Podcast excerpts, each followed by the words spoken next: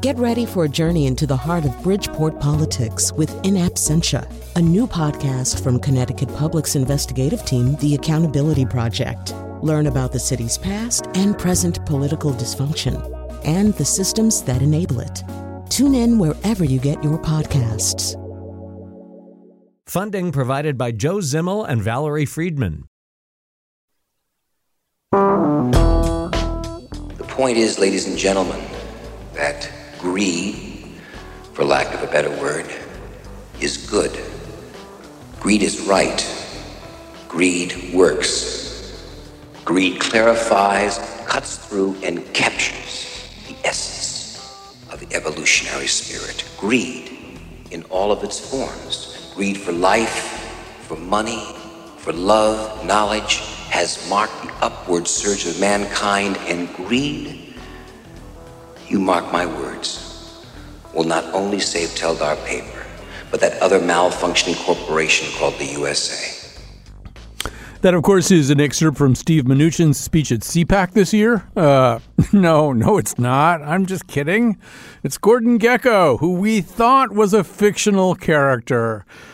Oh, how naive we were. Uh, so we're going to be talking, however, not about Gordon Gekko, uh, not to the best of my knowledge. Uh, we are, in fact, going to be talking about a real live bank.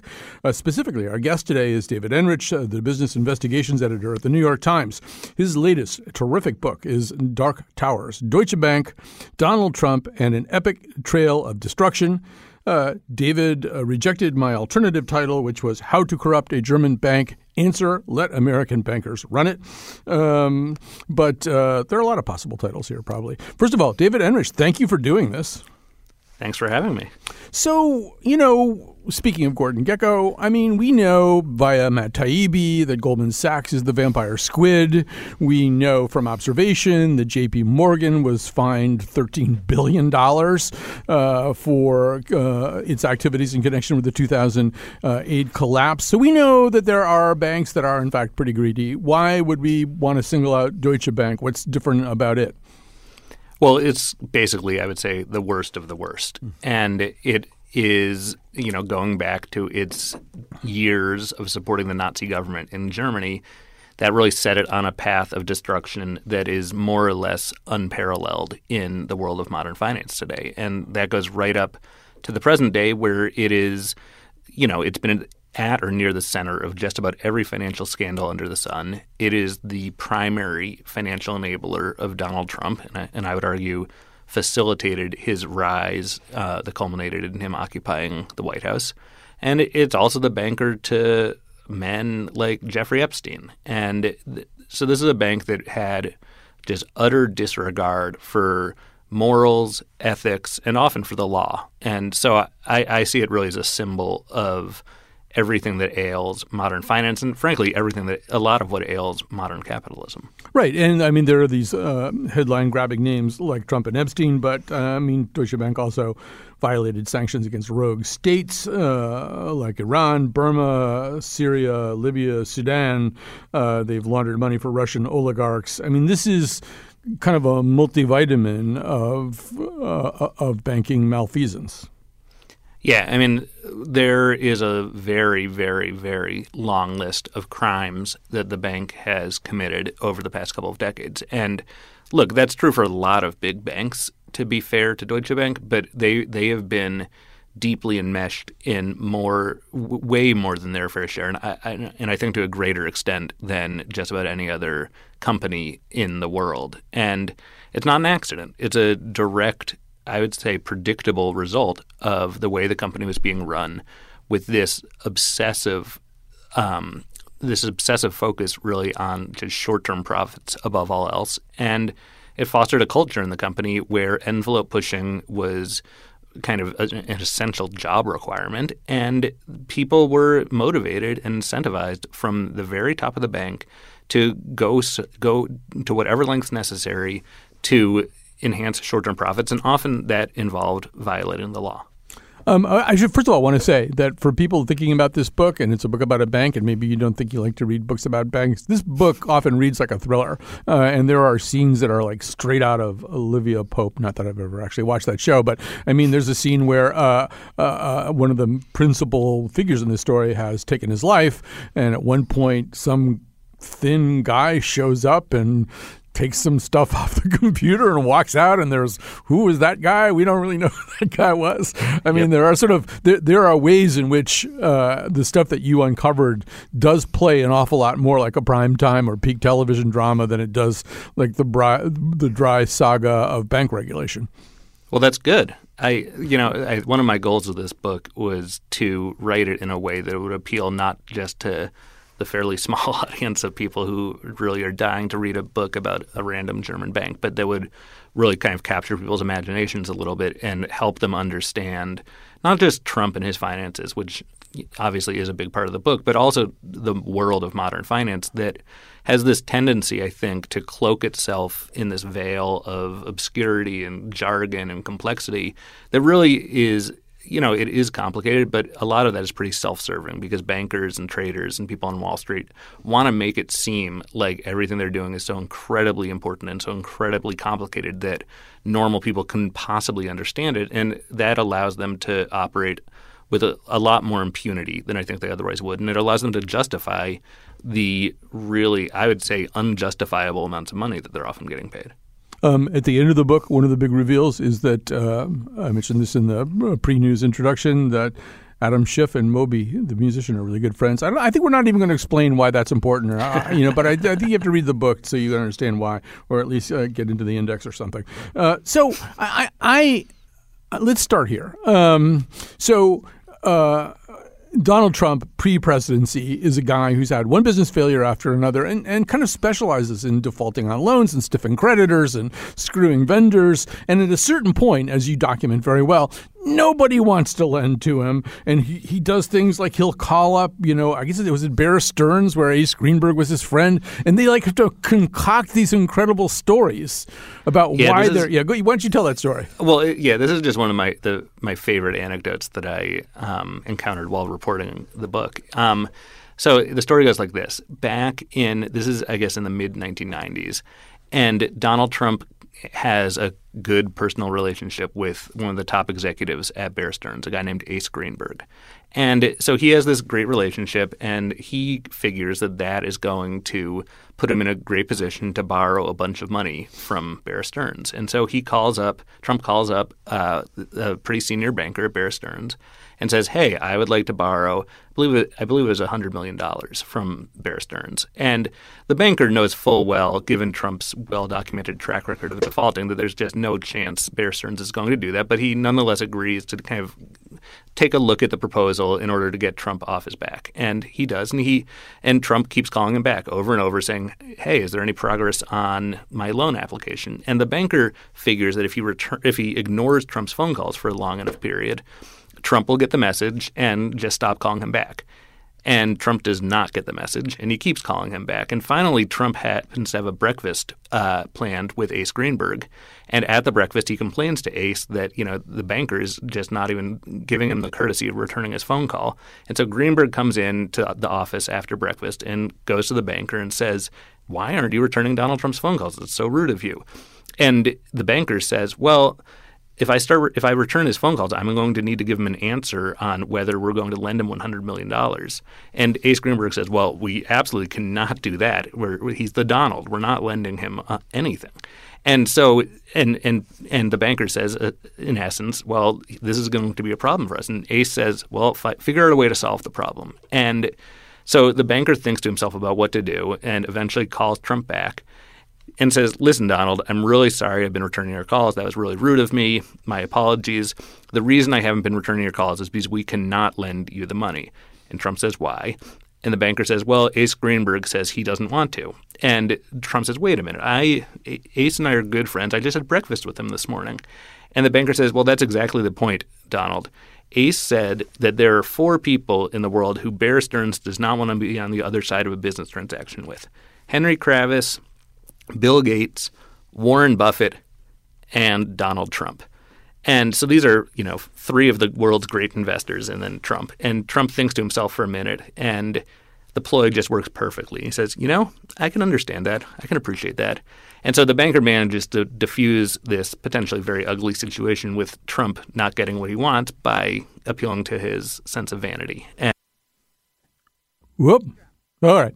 Uh, so we just lost his Skype. We're going to get his Skype back. Um, so yeah, just very quickly, let me uh, let me finish out that story uh, on his behalf. So yeah, this this is sort of the lengths to which financial institutions would go to avoid. I mean, you know, basically, most of us, if we call up a bank and they don't want to lend us any money, uh, they'll tell us to go take a long walk off a short pier. Uh, in this case, they had to make up a story, and they flattered Trump by mentioning him in the same breath with three people who were solvent.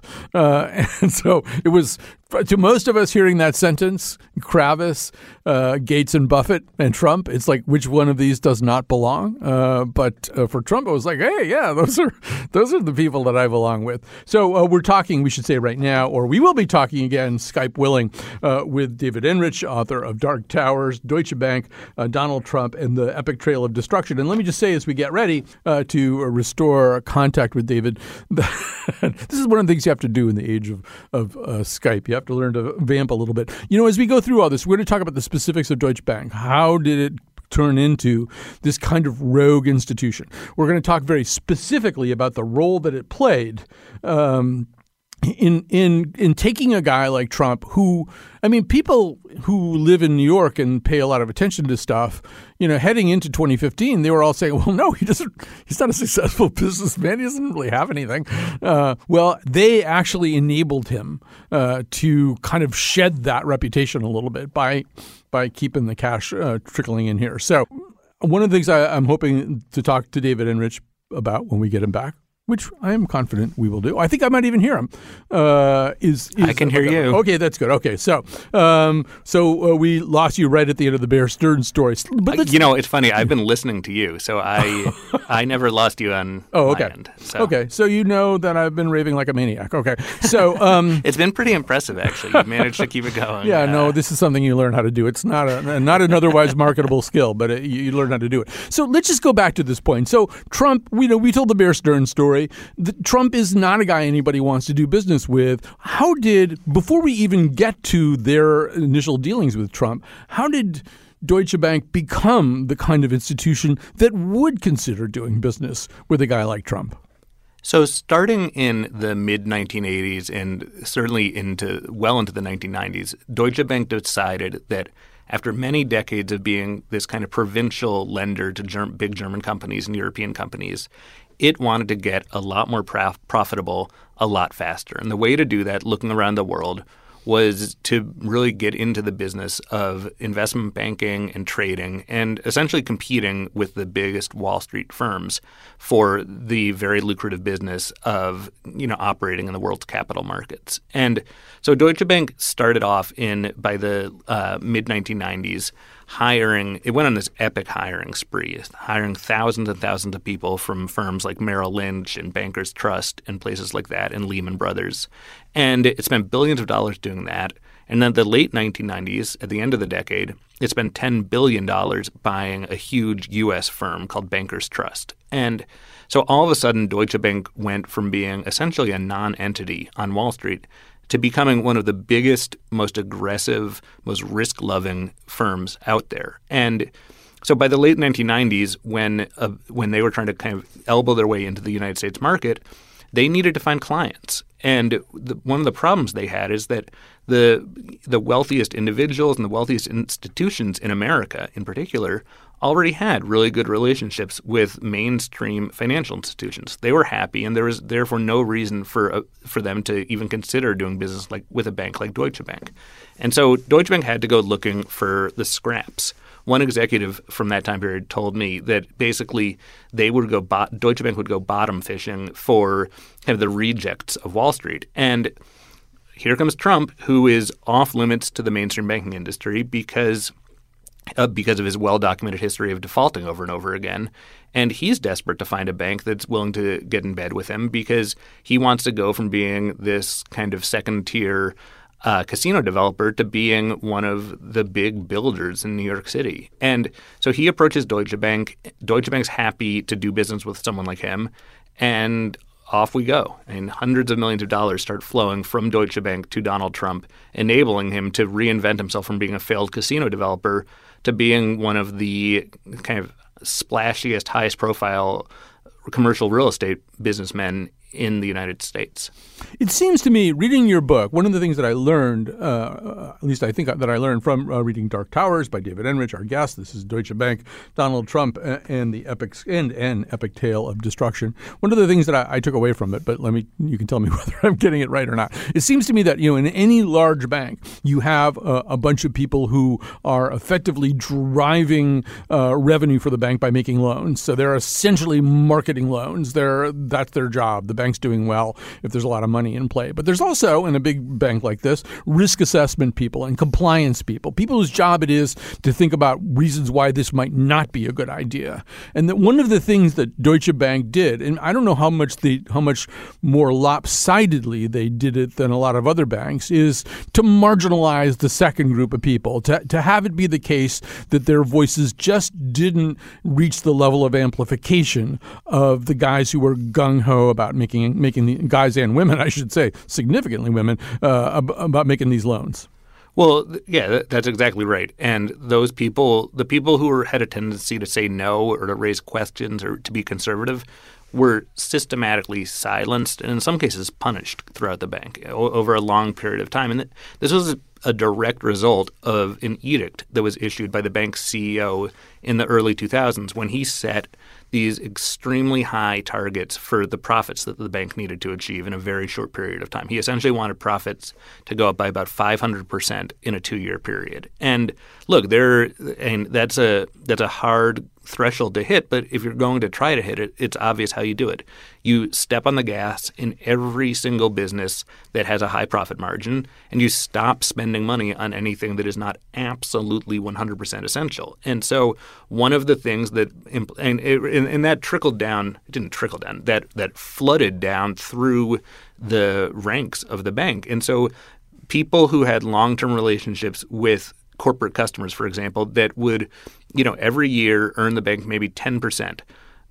Those relationships were no, were no longer considered worthwhile because the new threshold was you needed kind of this 25% profitability target. And so there were this led to very rapid changes in the way the bank compensated people and the way people were incentivized to behave. And you know, if you were kind of on the fence about whether a transaction was was good to do from an ethical or moral or legal standpoint, all of a sudden the, these new profitability targets really just pushed you over the line and you would say yes. And at the same time, things that were expensive for the bank to operate, for example, a compliance division or an anti money laundering staff that was highly trained and therefore had to be highly compensated, those are really unpopular things to spend money on at Deutsche Bank because not only are they expensive and not only do they not bring in any revenue on their own, but in fact they do the opposite. Their job, if they're doing it properly, is to say no to transactions and to shoot things down and delay things so that there's more attention paid to the soundness of the transactions and the safety of the transactions. And so Deutsche Bank did a really good job. They, they achieved these profitability milestones very quickly and then keep, kept going from there. And one of their great secrets to success was that they just did not care about the financial safety of what they were doing or the reputations of the clients that they were working with. So, one of the more chilling examples, or maybe one of the more eye catching examples that you cite of this, involves Kushner companies. So, at a certain point, uh, I think it's not too long after uh, the Trump election, there uh, are some suspicious activities uh, involving the Kushner companies. It involves transfer of money from them to Russian individuals. One of these compliance officers, whom you've just described, notices that her name is Tammy McFadden. And this is sort of a no brainer. I mean, for at least least for this initial suspicious activity report. That this you reflexively do it. It, it gets filed with FinCEN, which is the uh, the kind of policing arm of the Treasury Department for this kind of thing, and it should be noted if you do that, if you're Deutsche Bank and you do that, you've kind of covered your ass too. You've kind of said, here's this thing, maybe nothing, m- probably is nothing, but it tripped one of our wires. Uh, and so we're turning it over to you. And so done deal. Uh, it's off our desk now. Except that what? They killed that before she could, uh, before even another set of eyes could look at it? Well, they killed it certainly before it could go to the federal government. And this was actually not after the election. This was in the summer of 2016. So Okay. not only right in the heart of the election, but right at the very time that the Russian government was interfering in the election to try and elect Donald Trump as president. So th- this was a, a moment in history where the in uh, you know this was publicly known at the time that the Russians were interfering in the election, and Tammy McFadden saw these transactions that struck her clearly as worthy of reporting as suspicious to the federal government. She did what employees are supposed to do in that situation, which is type up what's called a suspicious activity report. And normally it goes up through like a certain level of superiors at the bank, and but that's kind of a rubber stamp process. Banks these days tend to err on the side of over-reporting, not under-reporting potentially sus- suspicious transactions. And in this case, something very unusual happened, which is that her superiors said, "Nope, we don't think this is suspicious. We're not filing it." And McFadden was very uncomfortable about that decision, as well as some of the other things that she had seen when she was at the bank. And, you know, she did what employees are supposed to do in that situation, which is she complained and she flagged to her superiors that she was uncomfortable with the way this was being handled. She wondered whether this was something that was being done to protect the relationship with Trump and Kushner, who obviously were both, you know, very much in the news at that moment. And the more she complained, the angrier her her superiors got, and she was ultimately fired by the bank. Right. There was kind of even, uh, at least she felt there was a uh, an attempt to kind of marginalize her as, among other things, kind of a crazy black woman. Well, look, I mean, I can speak from my own personal experience. I've seen people at the bank do that to her. They and they when I started reporting on this back about a year ago, on, on, in particular on this Tammy McFadden episode, there was a real effort by the bank to just undermine her credibility and to cast her as yeah a crazy black woman.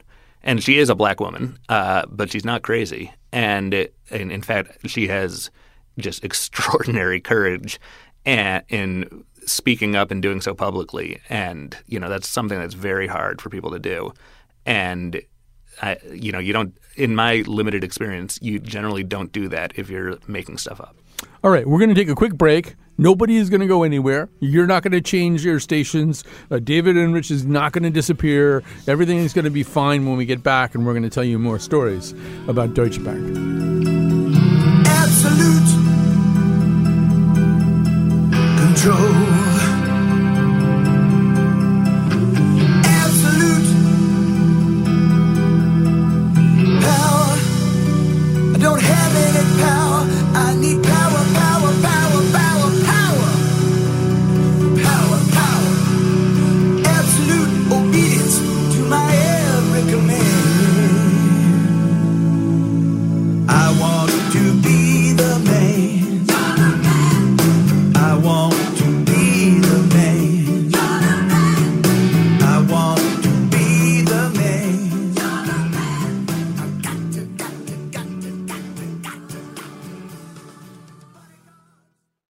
Well, welcome back.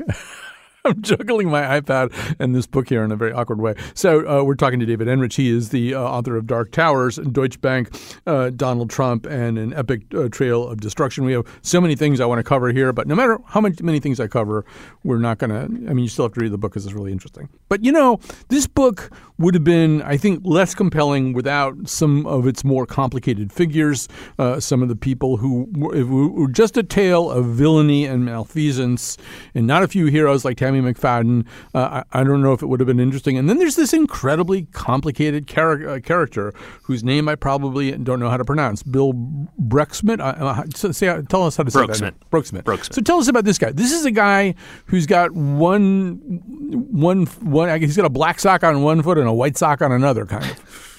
So Bill Broeksmit is uh, he's American. He was the son of a minister in rural Illinois. He um, so he grew up not rich, not poor. Um, he became he, he was a real kind of math whiz and became an expert in the banking industry in risk management and derivatives. And he was kind of a nerdy fellow. And he um, ended up going to Deutsche Bank in the mid 1990s, right as it was making this huge push onto Wall Street. And Broeksmit spent on and off the next 20 years or so at the bank and climbed up through the ranks and developed a reputation inside the bank as one of the rare voices of sanity, I would say. And he was someone who was he had the knowledge and skills and also the internal reputation to be willing to say no to transactions and to be willing to push back when he felt like some of his colleagues were taking things too far or taking excessive risks or not paying enough attention to what regulators were saying.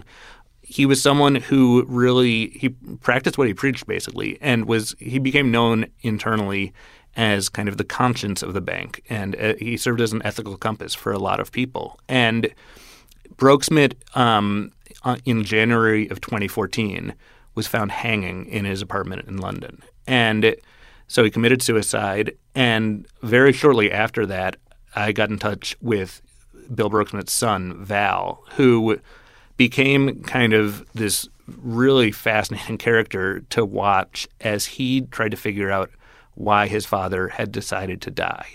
And I spent the next several years kind of trailing Val on and off as he went on this very elaborate quest to find answers and then ultimately seek vengeance against the bank. And one of the things he found out early on, he, he got into his father's personal email accounts, his Yahoo and Gmail accounts, and he was in there looking for basically any signs of that maybe his father had a hidden life or the uh, huge debts or another family or something like that to explain what had driven him to despair. And instead, he found nothing like that. Instead, what he found was that his father had been using his personal email accounts to send and receive thousands and thousands of Deutsche Bank emails. And so Val found in there not only correspondence between his father and senior executives of the bank, but also spreadsheets and meeting minutes and loan documents, stuff like that. And Val, who lived in London at the time, was a musician. Um, who had no training in finance, no experience. He, so this is basically like reading a bunch of stuff in Greek for him, and which is how I entered the picture. And mm. I helped him not only kind of translate some of these materials, but also to help him figure out what to look for because there's just the volume of stuff in his father's emails was completely overwhelming. And so it provides ultimately this extremely intimate unfiltered view inside this bank at a high level and watching not only and Deutsche Bank at the time was already known as a bank with these really deep intractable problems and a lot of bad behavior. But this showed that not only were those problems even deeper than people had realized but there was someone inside the bank at a senior level who was fighting to try and curb some of the excesses and get wrestle the bank back under control. And most of the time he ended up failing because he was just overwhelmed by a bank that was that had a culture that was just hell bent on excess and really had no regard for ethics or the rule of law. And so Bill Brooks Broeksmit, as well as his son Val, become these really, I think, interesting vehicles to view the view kind of this horrible arc of Deutsche Bank through. And both of them are really complicated people, and they I've tried to kind of show them warts and all, which is not always pretty, but. Um, and Val has provided a real public service, I think, by helping get all of these documents in the public domain in a way that it really provides this extraordinary, very rare glimpse inside the upper echelons of power at a major financial institution. So we've already mentioned things like uh, loans to rogue nations and money laundering for a Russian oligarch. We've talked about failure to do due diligence and what would normally be a reporting requirement to uh, to Treasury investigators. But like beyond that, what maybe you could just quickly describe some of the things that that wound up surfacing that were so troubling, were so excessive in the emails. Yeah. And it's this is one of those things, you know, there's the expression of the banality of evil and, mm-hmm. and, and it kind of comes into play here because it's not there's it's not like we're seeing people committing crimes in real time. What, what we're seeing is this culture that evolves where it seems okay to kind of pull the wool over regulators' eyes or disregard concerns about, you know, you're doing a complicated transaction with another company in Europe and their Broeksmit raises concerns about, well, we're kind of, this is kind of sleight of hands type stuff. Are we really sure we want to be doing this? What if it becomes public? Won't that really harm our reputation? And it, his concerns are just overruled. So, and I think the most vivid stuff comes in terms of the bank's interactions with federal regulators here in the United States. And Broeksmit sat on the oversight board of a big kind of subsidiary of the bank in the U.S. that had really serious problems with the Fed, and it, Broeksmit is over and over again counseling his colleagues to take much more seriously what the regulators are saying, try to address their concerns in a fundamental way rather than just trying to paper over problems. And you see his kind of his not really his temper, but his level of emotion rises on occasions. Where this is a guy who's very, everyone knows him as extremely cerebral and a really calm presence, and he's losing his patience because he feels like a lot of his colleagues are just being really cavalier and are trying so hard to maximize short-term revenues that they are really setting the institution up for a huge fall. And he was right. He didn't live to see it, but boy, he was really right. So, um, one of the things that's probably worth mentioning here is that there, uh, well, actually, before I get to that, it does seem as though this shouldn't be possible. We think of banking as an industry that has probably the highest possible, the highest reporting requirements of any industry that I can think of, you know, and then there are sort of a lot of rules about what they can do and what they can't do, and ultimately they're answerable to shareholders and, you know, all kinds of other stakeholders. So, why does this stuff happen? Why, why could Deutsche Bank be uh, the kind of rogue institution that it was. Well, I think on Wall Street in general, uh, and what we've seen since the 2008 financial crisis is that while a lot of banks and other companies have been punished by regulators or prosecutors, there's been almost zero personal accountability for senior executives. And so what we've seen over and over again is that bank gets a big fine, it's embarrassing, there's some bad headlines, maybe even the CEO or the CFO loses his or her job. But that's basically where the accountability ends. And so you do not have executives having legitimate, deep concerns about whether they might be criminally prosecuted and go to jail. What you have instead are the the the risks, the personal risks borne by these executives is very limited. And you know, it's just I think the way to deal with some of this is, and this is not just true at Deutsche Bank, although it certainly is true there, is when you humans respond to incentives, right? And if you're incentivized to take these huge risks and there's not a whole lot of downside, well, you're going to keep taking those huge risks. So you want to create some sort of healthy fear in executives that not only is their money on the line and their job security is on the line, because that really doesn't matter at the end of the day. These guys are getting so spectacularly rich over time that being fined $50 million even just is not going to be that bad for a lot of these guys. You need the thing that is scary is really losing your reputation and potentially losing your freedom. And there are not that many people in the world who have the power to strike that kind of fear in the heart of bank executives, but criminal prosecutors are. And I think that a lot of behavior would change very quickly. And this isn't just on Wall Street either. This is uh, throughout the corporate world. If banks or corporate CEOs had a real fear that if they mess up in a serious way or their institutions mess up in a serious way, the consequences for that are going to be borne in part by them personally rather than just by shareholders and these kind of faceless institutions. All right, David, I just need you to be my therapist for a couple of seconds while I do another primal scream. All right, so recently, within the last three or four days, um, Axios ran what it claimed was some names leaked by Biden's uh, close associates about possible staff members in a future Biden administration. And so you see some names that are kind of comforting the idea of Ron Klain as chief of staff. I like that idea. But for Treasury, they, the names that were leaked were Elizabeth Warren, one of the people who probably would support an awful lot of the things that you've just said. That, you know, her fundamental argument is that these bad actors don't pay any personal price. You know, you can't have a system that works if they never do. But one of the other names was Jamie Dimon, was which was I mean, pick a path. Jamie Dimon, CEO of J.P. Morgan, when he got fined thirteen billion dollars, and still is CEO of J.P. Morgan, and now is being touted as a possible Treasury Secretary.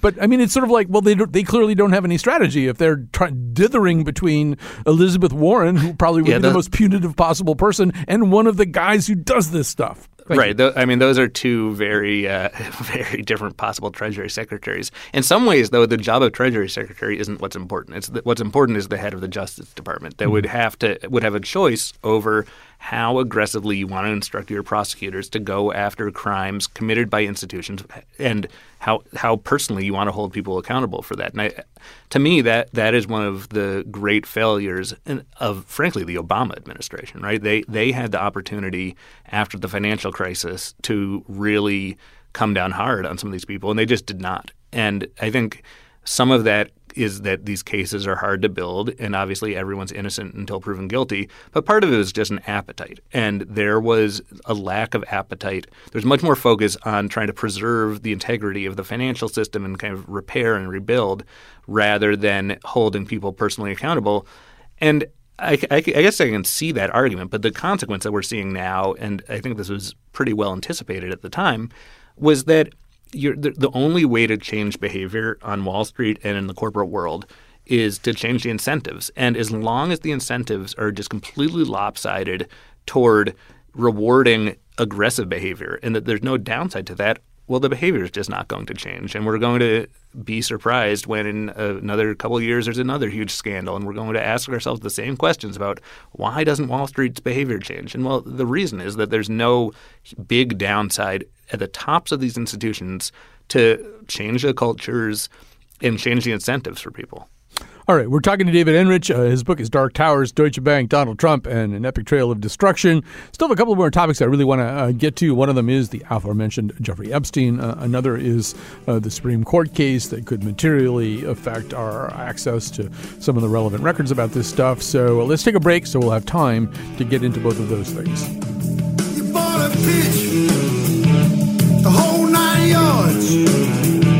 The shiny dream, the house of cards.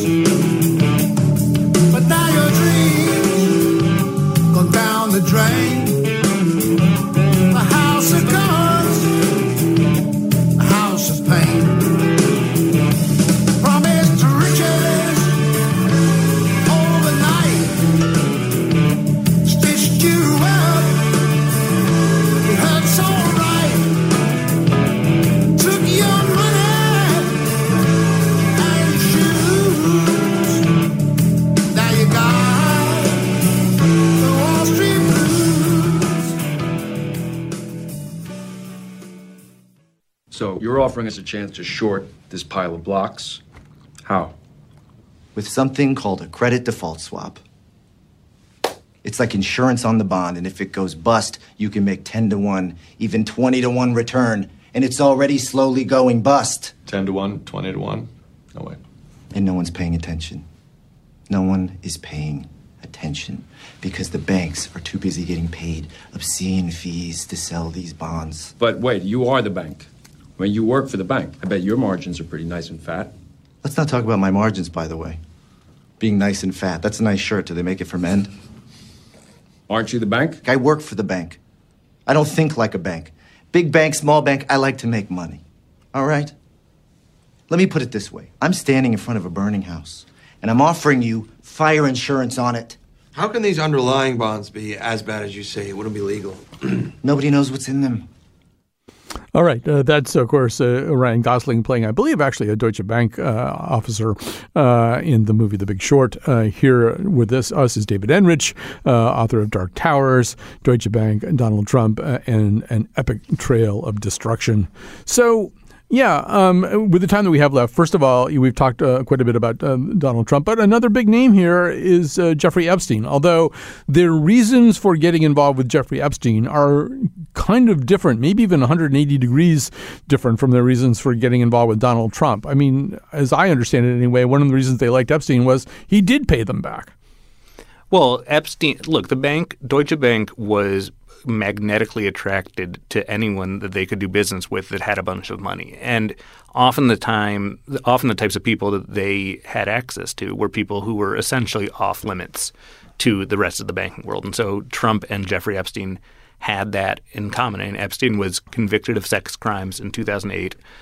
J.P. Morgan stuck with him um, as its bank as his bank for f- almost five years after that. But eventually, even J.P. Morgan got kind of cold feet and got disgusted with this guy because it was well known on Wall Street and elsewhere what Epstein was up to. And so they cut it. J.P. Morgan cut its ties with Epstein, and Epstein needed another bank. He needed to borrow from a bank. He needed to have a bank manage his assets. He needed a bank to help him move money around the world. And you know, you know where the story is going. Deutsche Bank goes where no other bank is willing to go and establishes a very fruitful relationship with Epstein that lasts, by the way, up until last the early last summer, right before he got arrested and charged with sex trafficking. So Epstein, in a lot of ways, I mean, everyone's I think rightly focused on Donald Trump because he's the president. But in a, in a lot of ways, the relationship with Epstein to me is almost more potent as a symbol of everything that's wrong with Deutsche Bank. And this is a guy who there was no argument, no good argument in favor of doing business with him from a moral or ethical or even a legal standpoint. This is something that was driven by pure greed at Deutsche Bank. And they didn't stop to think or didn't care that the the the activity that they were facilitating was really bad for the world, and there were real human victims here, and they just tossed aside concerns like that. Even as concerns like that were raised by the bank's compliance staff and anti-money laundering staff, so it's not like they didn't think of it. They did think of it and decided they didn't really care, and would were happy to prioritize profits over everything else. So, um, at the end of this month, uh, assuming that life goes on more or less uh, as it has, although I think that's a pretty open question, but the the uh, at the end of this month, the Supreme Court will hear oral arguments in the cases of Trump versus Mazars and Trump versus Deutsche Bank. Uh, there will be a decision once again if life goes on the way it normally does, uh, sometime between then and the fall, uh, so in time to materially uh, affect possibly the election in November. So this this is a case where I think effectively Donald Trump is suing his own accountants so that they don't cooperate with probes. Do I have that more or less right? Yeah, that's more or less right. And so, in about a year ago, uh, uh, three congressional committees issued subpoenas. One of them went to Trump's accounting firm. The other two went to Deutsche Bank. And the subpoenas sought Trump's tax returns, all of his financial records, his loan documents, and any internal records that the bank had related to things like money laundering concerns, stuff like that. And basically, as soon as the subpoena was issued, the Trump family sued Deutsche Bank and sued Mazars, his accounting firm, and uh, basically suing them to block them from complying with these congressional subpoenas. And um, and those cases have now been winding their way through the federal court system ever since. And the, the, outcome in these lower federal courts, both the district and appeal courts, have been unanimous, which is that Deutsche Bank and Mazars both do need to comply with the subpoenas. But the Trump family has appealed to the Supreme Court, which will be hearing oral arguments in a few weeks. And it, a decision is likely, I think, by June, in fact. And look, I mean, it's anyone's guess how the Supreme Court will rule, and I'm not in a good position to handicap that outcome. But if the court upholds all these lower court rulings, it will mean that Deutsche Bank will basically be complying with these subpoenas and handing over these reams of documents to congressional Democrats sometime over the summer, right in the heat of the presidential campaign. And Deutsche Bank has these materials compiled, they're ready to go. And so it's just a question of essentially hitting a button inside the bank when they're ready to send them over.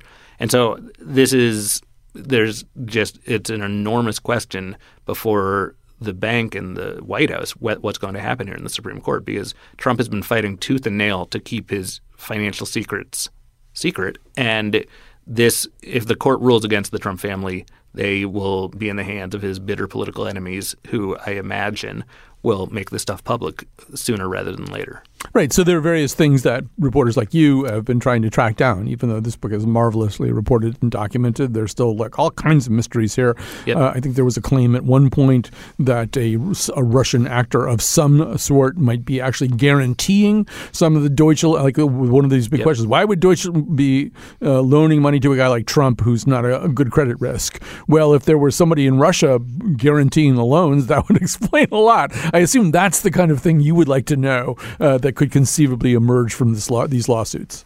Yeah, I mean that's one of about a zillion things that I want to know. I mean that I think that theory is based on like I've spoken to dozens and dozens of bank executives about this, and I have not heard any indications to suggest that it's that that particular rumor is true.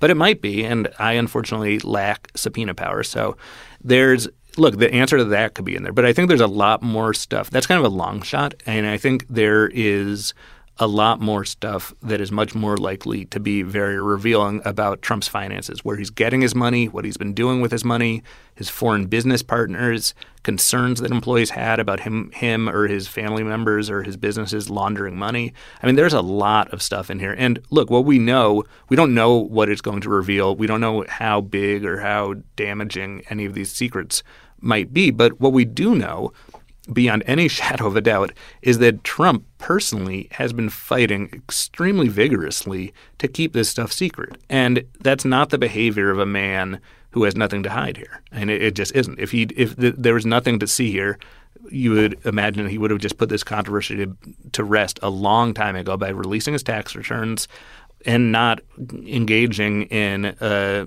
very expensive, very long-term legal battle with these congressional committees. So I, I think it's a safe bet that there's stuff in here that is not too good for him, and that that's why he is fighting so hard to prevent it from coming out. You know, we only have about uh, two or three minutes left, uh, David Enrich, but we're having this conversation in the middle not only of coronavirus fears, but the market reacting convulsively uh, to coronavirus fears. And, uh, you know, we've been through I, I remember at the time when a lot, a lot of the stuff about credit default swaps and derivatives were really coming out, and the average schmuck like me was beginning to sort of begin to understand this. And right in the middle of that, I, I read about I can't remember who was. I think it might have been Goldman Sachs. They were packaging up life insurance policies as derivatives. Uh, you know, I was thinking, well, they have not learned anything. They have not learned any lesson whatsoever. They're just going to do all this stuff all over again. They're just going to do it with something else uh, instead of shaky Florida mortgages. So um, I, I don't know. I mean, are these kinds of underlying weaknesses, things that you now worry about, knowing all the things that you know and seeing the stress and strain that's even less amenable to kind of TARP types of remediation yeah. um, because coronavirus is an irrational thing that doesn't want to obey any orders. Um, I don't know. What are you thinking right now?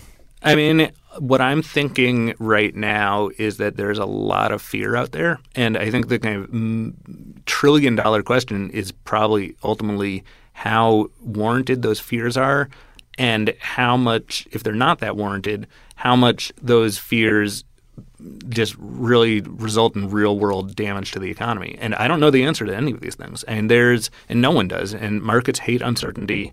And there's just nothing but uncertainty right now. And people are scared. And I was I'm I'm in Midtown Manhattan right now, and the streets are not deserted, but they are a lot emptier than usual. And it's very easy to see how that kind those kind of kind of individual behavior changes have a really significant effect on the overall economy. People aren't going to restaurants. People aren't going to Broadway shows. People aren't traveling. They're not going to conferences. They're canceling vacations. And it's very easy to see how this kind of snowballs into a pretty serious economic downturn, which is obviously bad news for everyone, including investors, but and for anyone who has a job or, and is looking to pay their bills, that is not good. The only winners here are people who are trying to refinance mortgages. So. All right. So, uh, on that lovely and uplifting note, uh, we have to stop. uh, but David Enrich is the author of Dark Towers, Deutsche Bank, Donald Trump, and an epic trail of destruction, uh, finance editor for the New York Times. And uh, that's a, it's been a terrific conversation. Thank you very much for having it. Thanks to Betsy Kaplan, our excellent uh, senior producer, and Cat Pastor, who is weathering us. We're, we have stormy skies here. We're being buffeted by technological winds, but we managed to get the show done. So, thanks, Cat. Thanks for doing that. Thanks to Gina Matruda for whatever he did. He did something. I can guarantee you that's one of the reasons we're still up here in the sky right now. And to Khalil Rahman, our intern, as well.